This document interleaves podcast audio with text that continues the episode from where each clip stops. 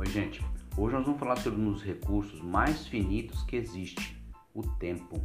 Por isso que hábitos como a preguiça e a procrastinação podem causar grandes danos à carreira de uma pessoa.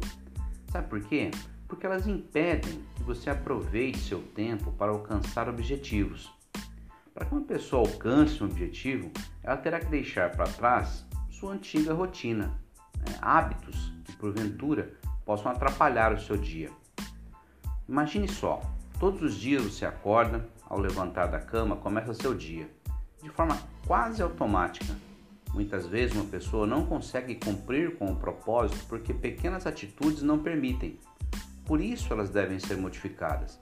Eu vou falar para vocês alguns tópicos que impedem que a gente cumpra com o nosso objetivo do dia, tá certo? Então olha só. Primeiro, coloque seus planos no papel, escreva eles. Enquanto você não escreve, isso vai ficar só na sua cabeça. E aí é difícil de você lembrar, difícil de você ver essas informações.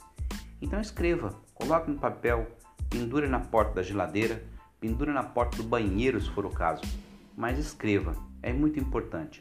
Quando você escreve, você está assumindo um compromisso com você mesmo. Isso vai fazer com que você fique de olho naquele objetivo. Legal? Outra coisa, não acumule pequenas tarefas.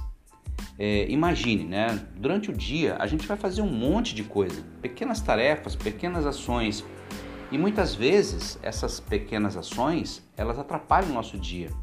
Então, faz o que tem que fazer, corre, já elimina essas pequenas tarefas, porque elas muitas vezes só atrapalham o teu dia. Eu sei, você tem que fazer.